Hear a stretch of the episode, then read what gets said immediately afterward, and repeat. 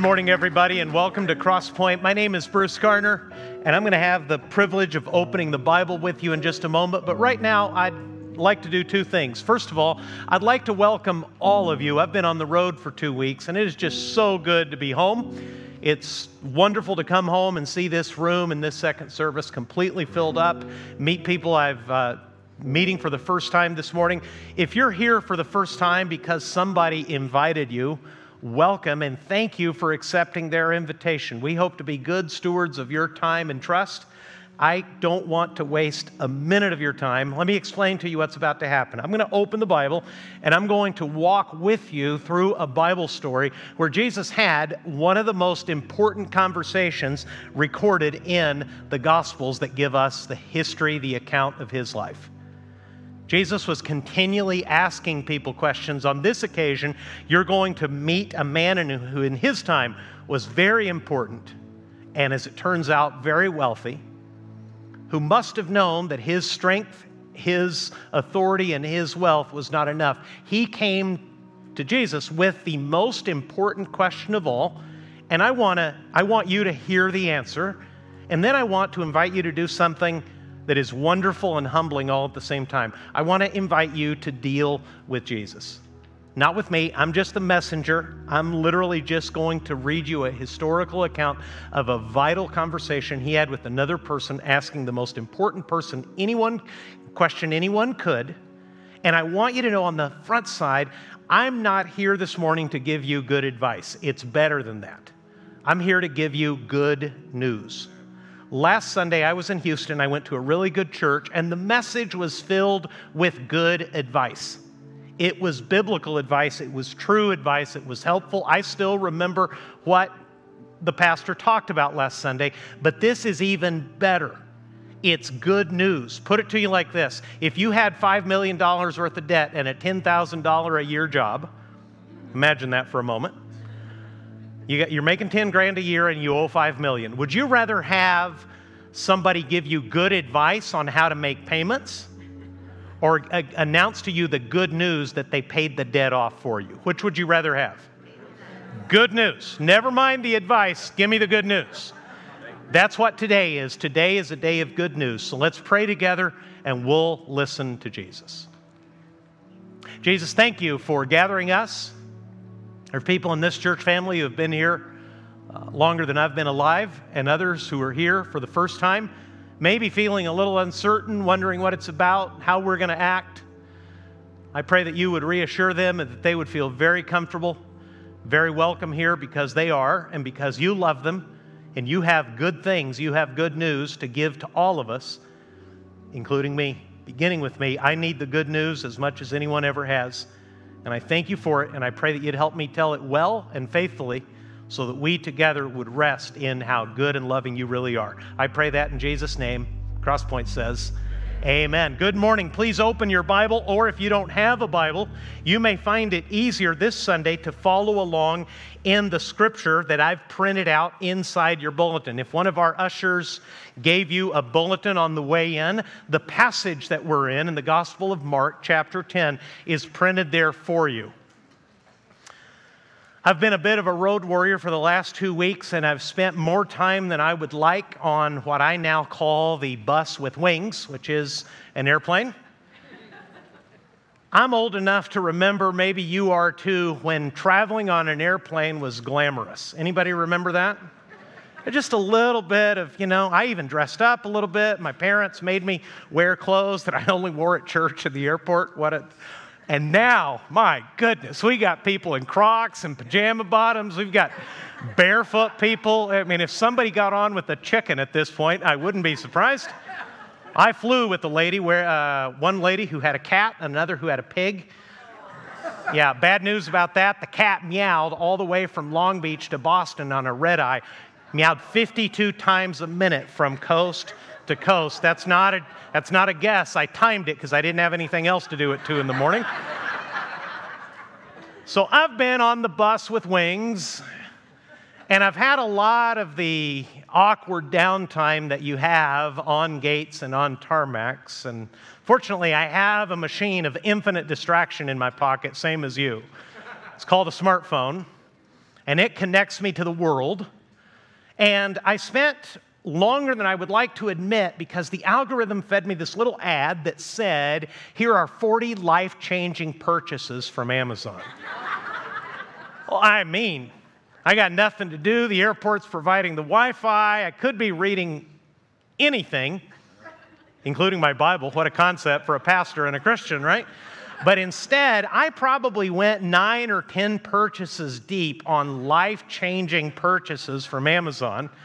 And then I thought, this is, this is dumb. First of all, I'd already be about $200 down probably if I bought all these things. And these are just little gadgets, they're little hacks, some little thing to hang my phone off the back of the airplane seat in front of me so that I didn't have to hold that. I actually bought that. Um, and I got to tell you, it, I wouldn't say it's changed my life, but it did make that one really long flight much more tolerable. But I, I snapped out of it eventually and realized I wonder if, if we could keep stats the way your GPS smartwatch keeps track of steps and minutes of stress and all the disturbing news that a smartwatch can now give you. I wonder at the end of my life how much time would have been spent on trivialities on stuff that I wouldn't remember 24 hours later and that made absolutely no difference to anyone else in the world. Not even me, the guy who chose to do all that. You ever think about that? We live with machines of permanent distraction and trivialization. We're bombarded with messages. I counted the other day, and sometimes if you try to reach me and, and I miss you, please be patient with me and, and come back and ping me again because I have seven channels of communication. There's seven ways to reach me, and I just, I just miss stuff. Today, in today's story in Mark chapter 10, a man is going to cut through all the triviality, all the distraction of his own day and time, and he's going to ask the most important question of all. The question is this How can I be sure that I have eternal life? That's his question. And he's come to the right person. He's come to Jesus to ask it. You're going to see once I start reading the story that he's come with the right posture. He literally kneels in front of Jesus, physically at least. He's postured with humility. He really wants to know, and he really does believe that Jesus has the answer.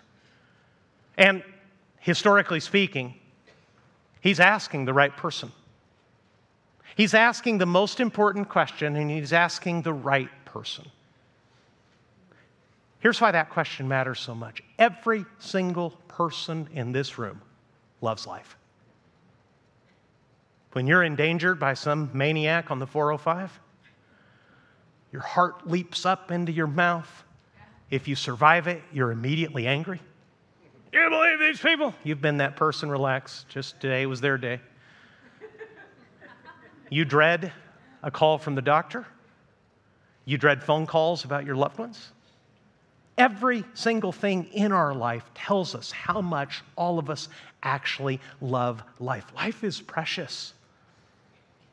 As a pastor, I've officiated more funerals than I'd like to remember. And in every context, in every culture, every people group, every ethnicity I've ever dealt with, and there's been a, not a huge spread, but a little bit of a, a variety rich and poor, people who have thought deeply about God and are following God carefully, people who haven't, give, haven't given God a second thought. In every single funeral I've ever been a part of, everybody speaks about eternal life. They may be making stuff up, and it may be more based on country songs and jokes than anything resembling reality but every single one of us talks about life, clings to life, fights for life. Life is so precious, it's the reason that men run into burning buildings to save strangers. It's the reason tiny women find strength that is superior to that of five men put together if it's the difference between defending her life and maybe the life of her children. Life is precious. We want to enjoy it. We've customized our life in the 21st century to a never before seen level, trying to make life good and trying to make life last. Because when someone dies too young, we say things like, gone too early, tragic. Every single one of us, even a group that is now fading fast, that were known for a time as the new atheists. Even they care deeply about eternal life. The most notorious of their group died several years ago, tragically, of cancer, and left word before he died that if in the end he started talking about God and sin and heaven and forgiveness and eternal life, that everyone should know that was just the drugs or the pain talking, that he didn't mean any of it.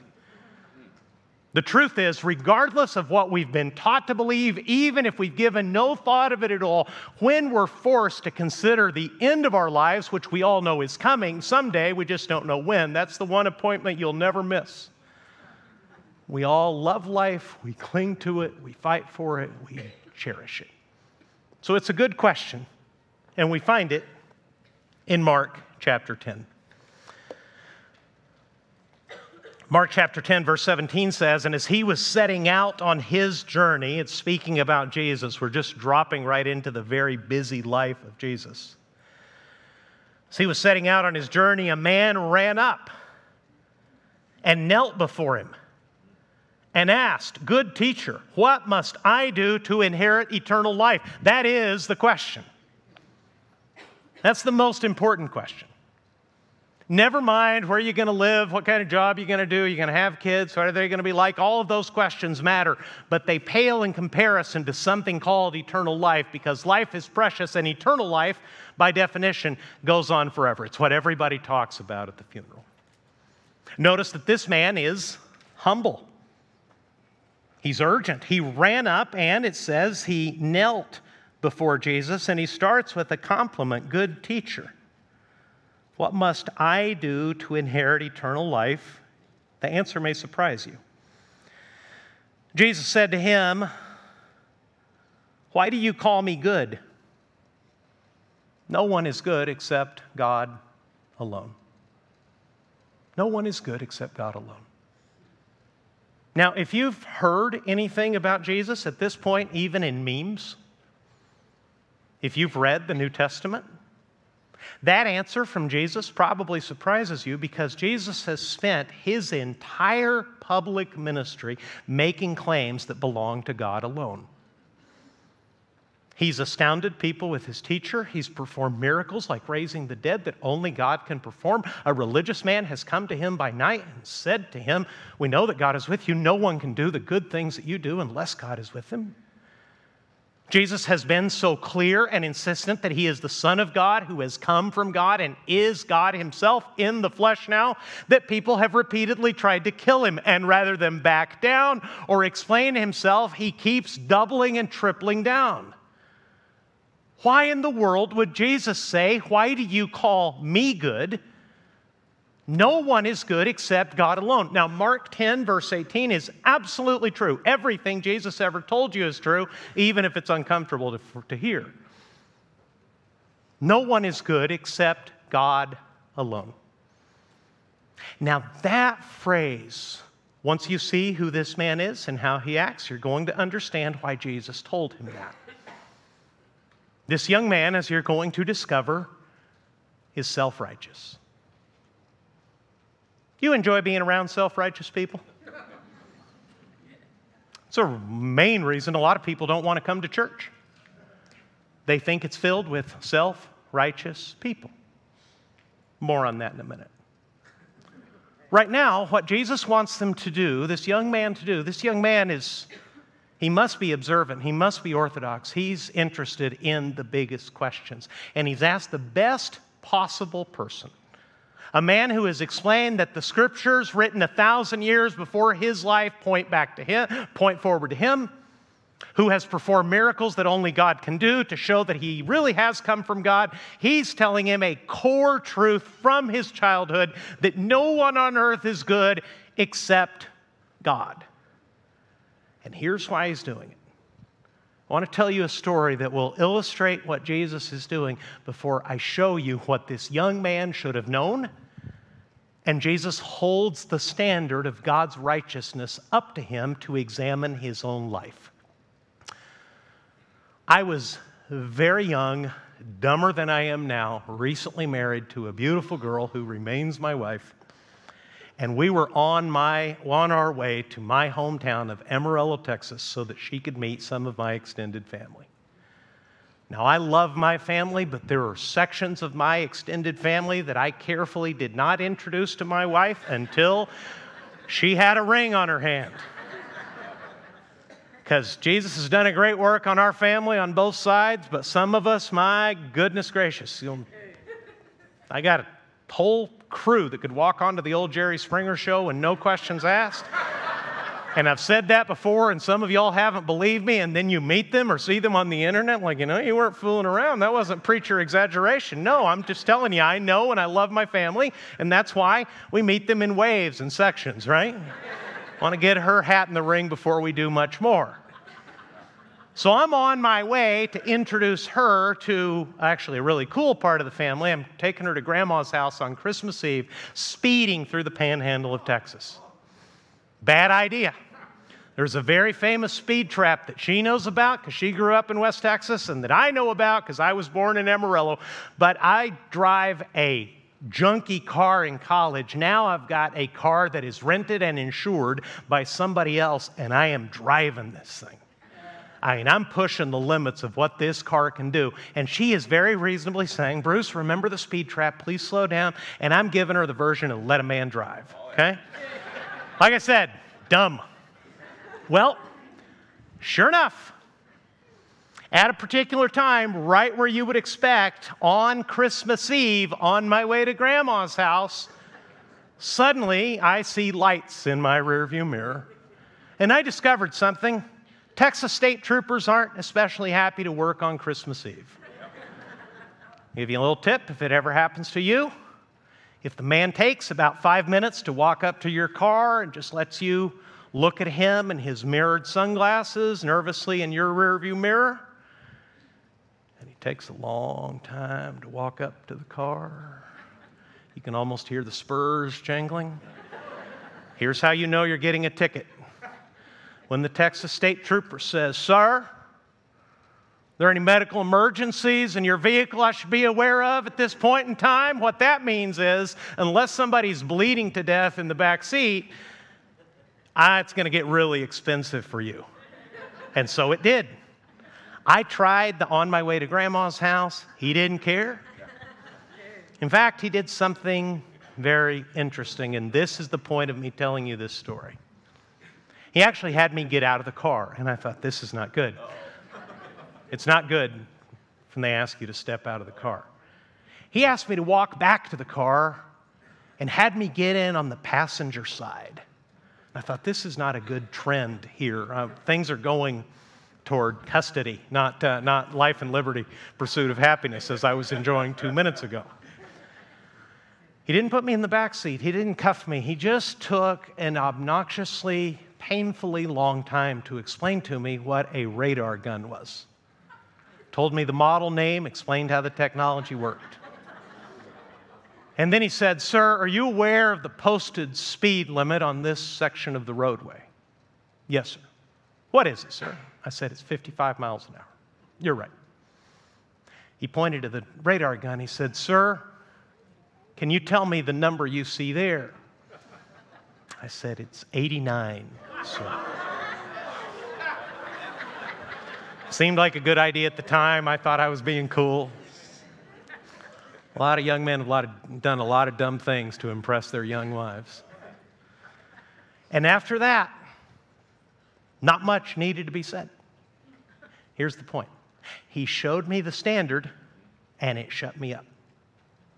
He took about 15 minutes to do all this.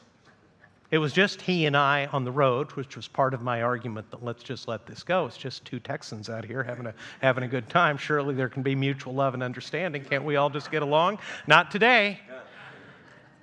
Because I had violated the law, and he took the time to show me the law, to show me the standard. And once we had agreed how far I had fallen short of this standard, I had nothing more to say except, Thank you, sir, when he said, Be safe.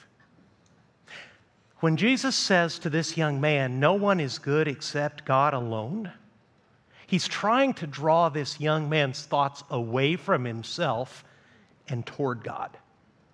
And that's what I'd like you to do. I'm going to take about 20 more minutes from this point forward to show you who God is. And in this story, you're going to watch this young man make a decision.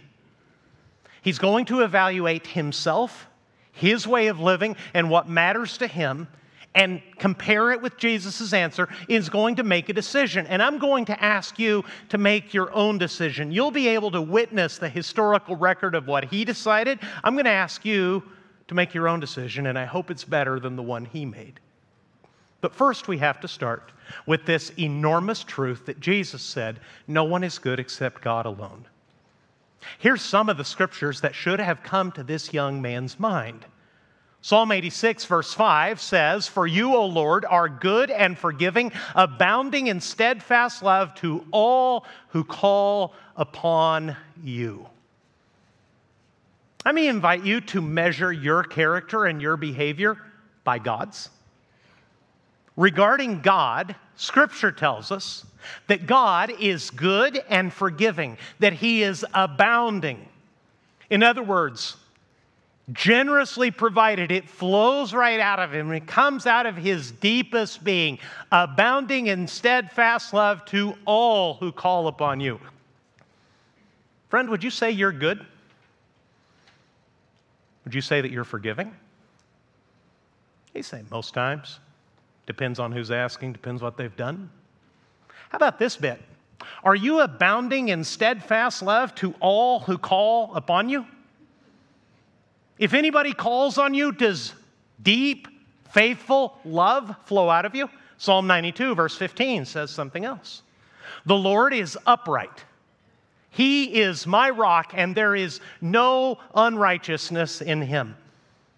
Again, this is a little bit humbling, and I'm not judging you. I'm just laying scripture out in front of you. I'll be glad to give you my answers as we go, if that would help. Would you say that you're upright? Many people in this room who chose to come church on a Sunday morning in Huntington Beach, where life is generally awesome and you could be anywhere else, Many people would say, Yeah, I'm pretty upright, at least compared to most people I know, and certainly compared to some people I know. What about this next line? There is no unrighteousness in him. Would you say that there's no unrighteousness in you?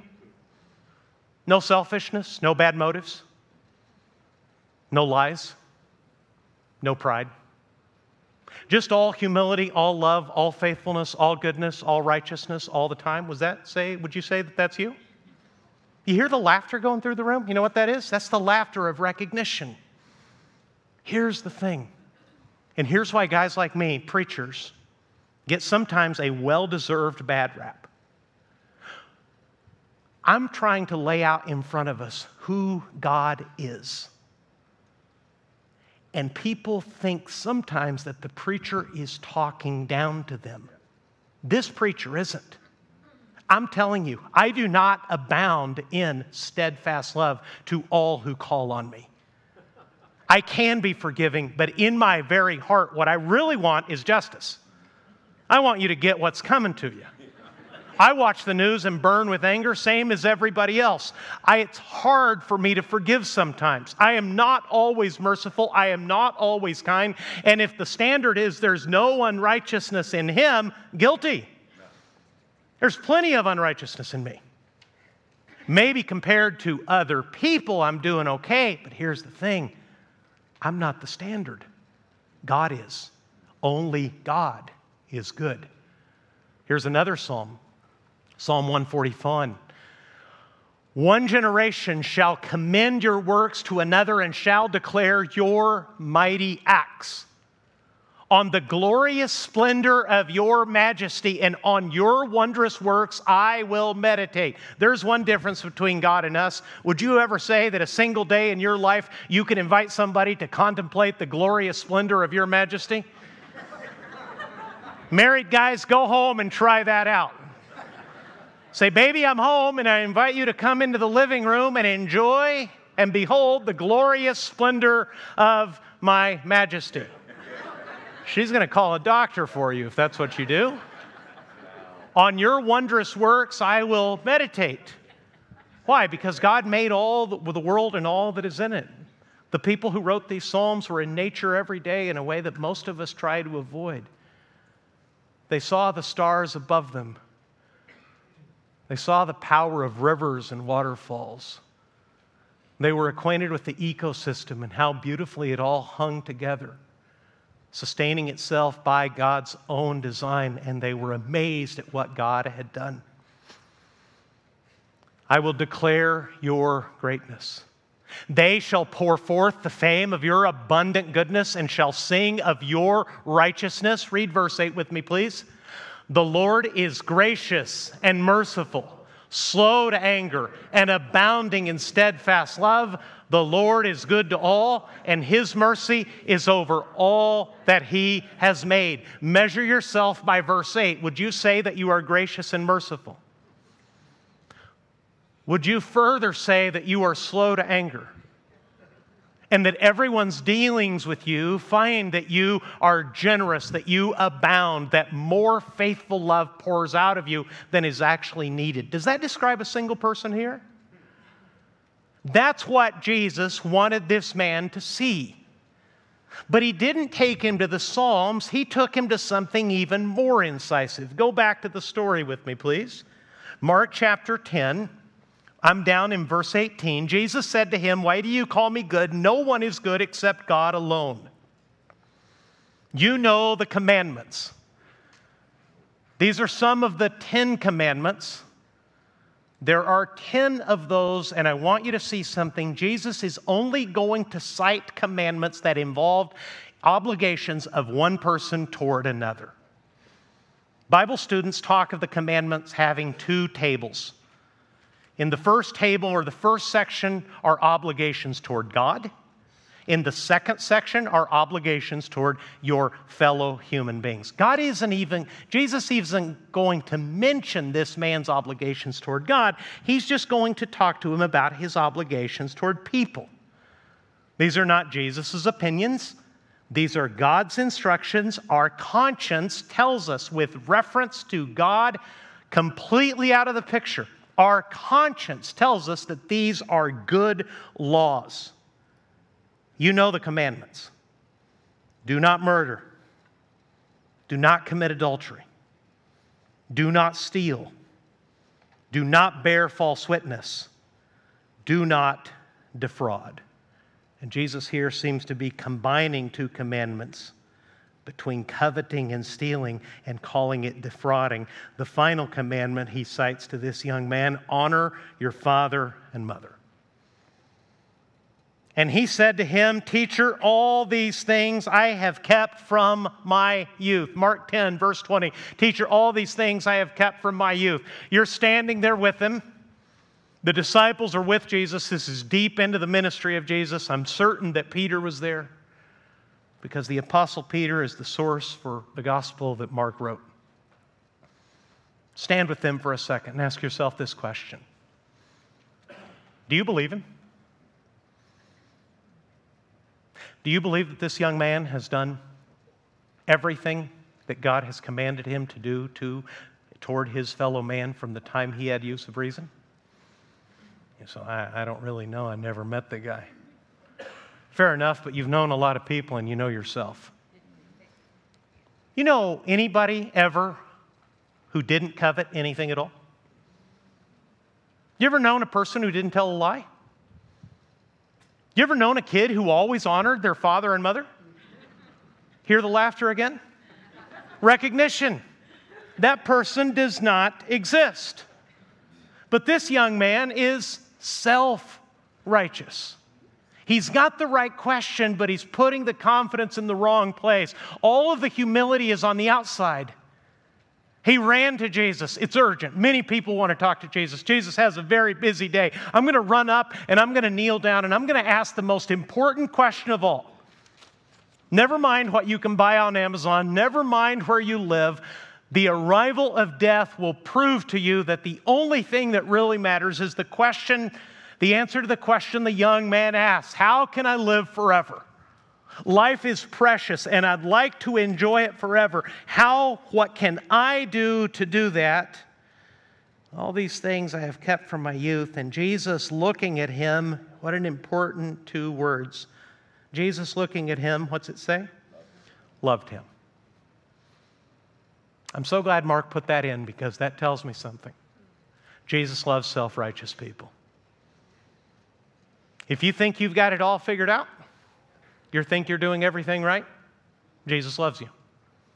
Religious people may condemn you, your family, your coworkers may turn their back on you. Jesus loves you.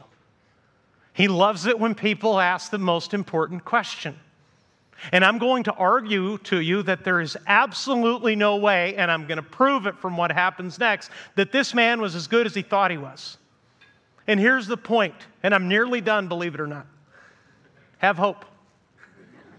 Enter into this story and understand this regarding your own eternal life, because your life will go on forever somewhere, regarding your own eternal life, if you're comparing yourself to someone else or even to your previous worse version of yourself, you're looking at the wrong standard. The standard for eternal life is God's alone. It will do you no good to say, but I'm not as bad as that guy. God, who is the righteous judge, may agree with you. And the Bible plainly says he will give everyone according to their deeds. That state trooper would, did not buy my excuse that other people had sped before. He did not buy my excuse that other people had committed felonies. He dealt with me as a speeder and gave me exactly what the penalty was between 89 compared to the standard of 55 miles an hour. Jesus wants to awaken this young man to the truth of what Jesus said that only God is good but he's not ready for it. His answer actually is I'm pretty good too. I've done all those things since I was a kid. And Jesus is going to expose him. Check this out. Jesus, looking at him, loved him and said to him, You lack one thing. Go Sell all that you have and give to the poor, and you will have treasure in heaven. And here's the invitation. And come, what's it say? Follow me. Say, I thought you can buy your way into heaven? Is that what Jesus is saying? No, absolutely not. Jesus never said this again in recorded scripture to anyone else. He said this to just one man he said this to a man who thought he was good enough to stand in God's presence. And Jesus exposed all of that in a very simple way. What Jesus is doing here is exposing this man's heart and showing him that he had not kept the first commandment. What's the first commandment? You shall have no other gods before me. He showed him the obligations he had toward other people. He felt pretty good toward his fellow man. And then he said, Okay, I see what the problem is. You love money. And it's money that's going to keep you from following me. So I just have one more condition. He indulges, knowing the truth, he indulges the lie that the man has done everything right to this point, one more step toward perfection. Sell your stuff. Be generous to the poor, as the scriptures also command.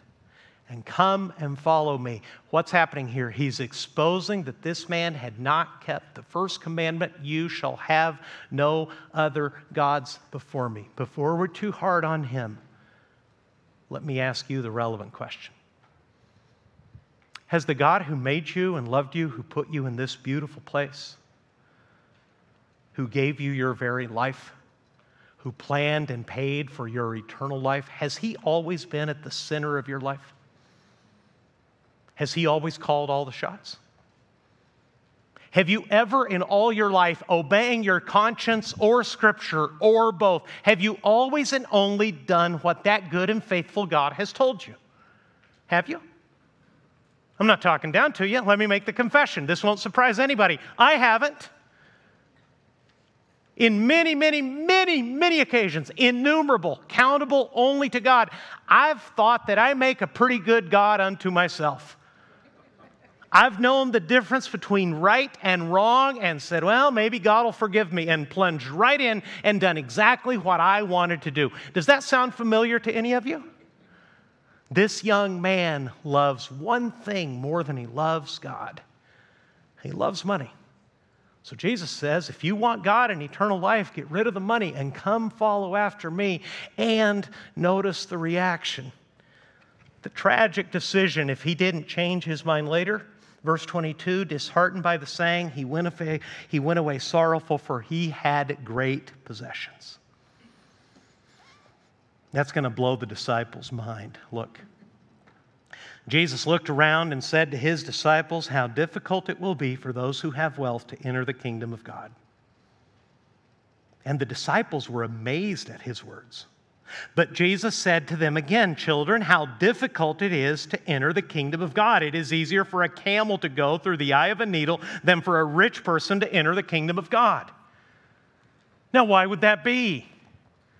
because maybe you've discovered that dynamic in your own life, though you would not consider yourself wealthy. Let me suggest to you that by first century standards, you're amazingly wealthy. And here's what happens when life is comfortable, God just kind of fades into the background. Have you noticed? And then we got this saying that there's no atheists in foxholes. Why is that? Because when we run into a problem that all of our abilities, all of our resources, and all of our money can't solve, then people turn to God. Jesus is watching this young man walk away sad, walk away toward his own death, walk away from the eternal life he asked about, and he got an answer. He just didn't like it. Because another gospel tells us not only was he wealthy, he was young. And he had so many dreams and visions of what he could do with his health, his youth, and all of that money. He walked away sad. He walked away from eternal life, and it blew the disciples' mind because in their culture, if you had money, that means that God had smiled on you. They thought he was the best among them. We don't have that cultural value anymore. We're kind of swinging the other way. If someone is super rich, most people think he's probably a criminal of some kind already. We don't have their worldview. But they walked they watched a man walk away, and Jesus said, It's very hard for people who don't need anything to take God. Look at their reaction. They were exceedingly astonished, and they said to him, Then who can be saved? Now that's the huge question. If self righteousness won't do it. If achievement in this life won't do it. If being better than anyone you know won't do it. If, from God's point of view, it's more likely that you'll be able to cram a camel through the eye of a needle than for a rich man to give up on his own good life and follow God instead, who can be saved? Here's the answer it's important. And here's where it comes down to your own personal decision. Jesus said, With man it is impossible, but not with God. For all things are possible with God. Give me five more minutes of your undivided best attention. Because we're really on the precipice, maybe for some of you, of making the same decision that the young man made. This verse, all things are possible with God in our culture is most often quoted after somebody wins a big game. They said we couldn't do it, but with God, all things are possible. Woo! Then they pour the champagne and get out the new t shirts and the hats. Listen, I'm always going to be grateful when any achiever gives any credit to God for his momentary success, but this verse is not about personal achievement. This verse is literally telling you something that religion never will. Listen, nobody can save themselves.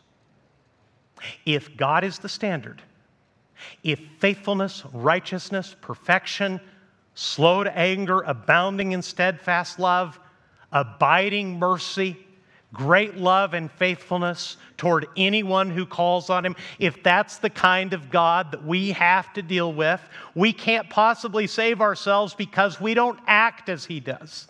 To put it in very simple language, there's only two kinds of people in heaven perfect people, like Jesus, his son, and forgiven people.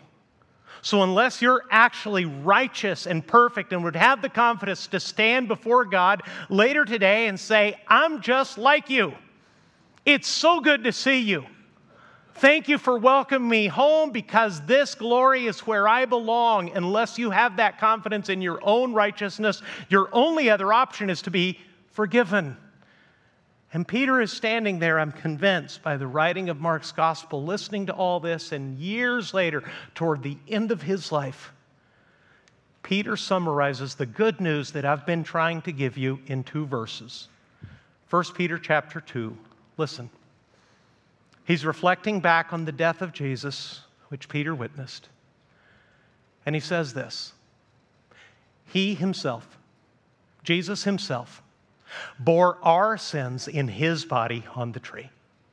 What was happening on the cross of Jesus is that Jesus was bearing my lying, my stealing, my lusting, my disobedience to my parents, my disobedience to God, my use of God's name in vain my own self will, my own self determination. Jesus is bearing those sins himself in his own body on the tree they made his cross from. Why did he do that, Peter? That we might die to sin and live to righteousness. By his wounds you have been healed. In other words, he pays the price, you get the gift. He suffers death, you receive eternal life. And then he says to these disciples of Jesus, these people who have decided to follow Jesus as Peter did, For you were straying like sheep, but have now returned to the shepherd and overseer of your souls. It's an old word picture drawn all the way back from the most famous psalm of all, the 23rd psalm, where David famously wrote, The Lord is my shepherd. I shall not want. It's inviting you to come to Jesus. Have Him be your good shepherd. Have Him die in your place so that you can live forever. The invitation from Jesus is simple. He offered it to these disciples, and they heard it and followed him. He's off, he offered it to this rich young ruler, and he ignored it, loving the money he had in this world more. The invitation from Jesus is simple, and it's just this Jesus is saying to you this morning, Come and follow me. That's it. Just come and follow me. If you're going to follow him, friend, that means he's going to be in charge. If you're going to follow him, that means that he's the one that's going to lead. If you're going to follow him, he's going to tell you you're going to follow him as a dearly loved person. You're actually going to follow him as, his, as a brother in God's family because God will take you in as his own child. And Jesus himself will call you his friend. But make no mistake, he will be in charge because you cannot save yourself. All of religion gives you the advice and the instructions and the impossible burdens of keep working up and maybe someday God will accept you. Jesus tells us the truth. Only God is good.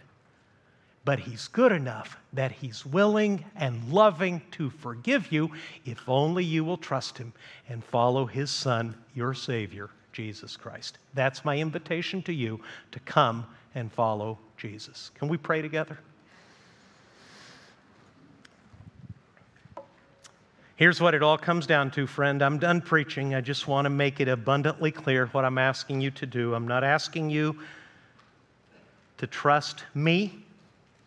I'm asking you to trust Jesus. I'm not asking you to join a new moral campaign. I'm not asking you to try harder. I'm not even asking you to be part of this church family. I'm asking you to turn away from your sin, agree with Jesus that only God is good, and then ask Him to do what only God can do. Ask God to save you. I did it myself. I was a kid, but I fought God like crazy because I was so in love with my own ideas. I'm glad God intercepted me and humbled me when He did because I don't know where I would be had He not won all those years ago. I'm inviting you to make this your moment where you turn away from sin and you start following Jesus. You don't need to understand everything. Maybe I lost you at points. Maybe some of these words don't make a lot of sense to you. I'm asking you to believe the good news that you, like me, have fallen short of the standard of God. God is holy. He told you not to sin, and you did. And now you recognize it, and you will humbly admit that to Him and agree with Him, and then ask Him to make the trade that Peter described to trade your life for the life of Jesus to give you, instead of your sin, the righteousness, the life, the forgiveness, the goodness of Jesus. And He will. He's done it for untold millions. He'll do it for you if you'll humbly trust Him and ask Him and tell Him that today you will be His follower. Can I give you a moment to pray and just ask Him to do that? And say, Jesus, I've heard the good news and I believe you. I confess my sin and my sinfulness to you. I agree with you that I've done wrong. I've broken your commandments. I've hurt my own conscience.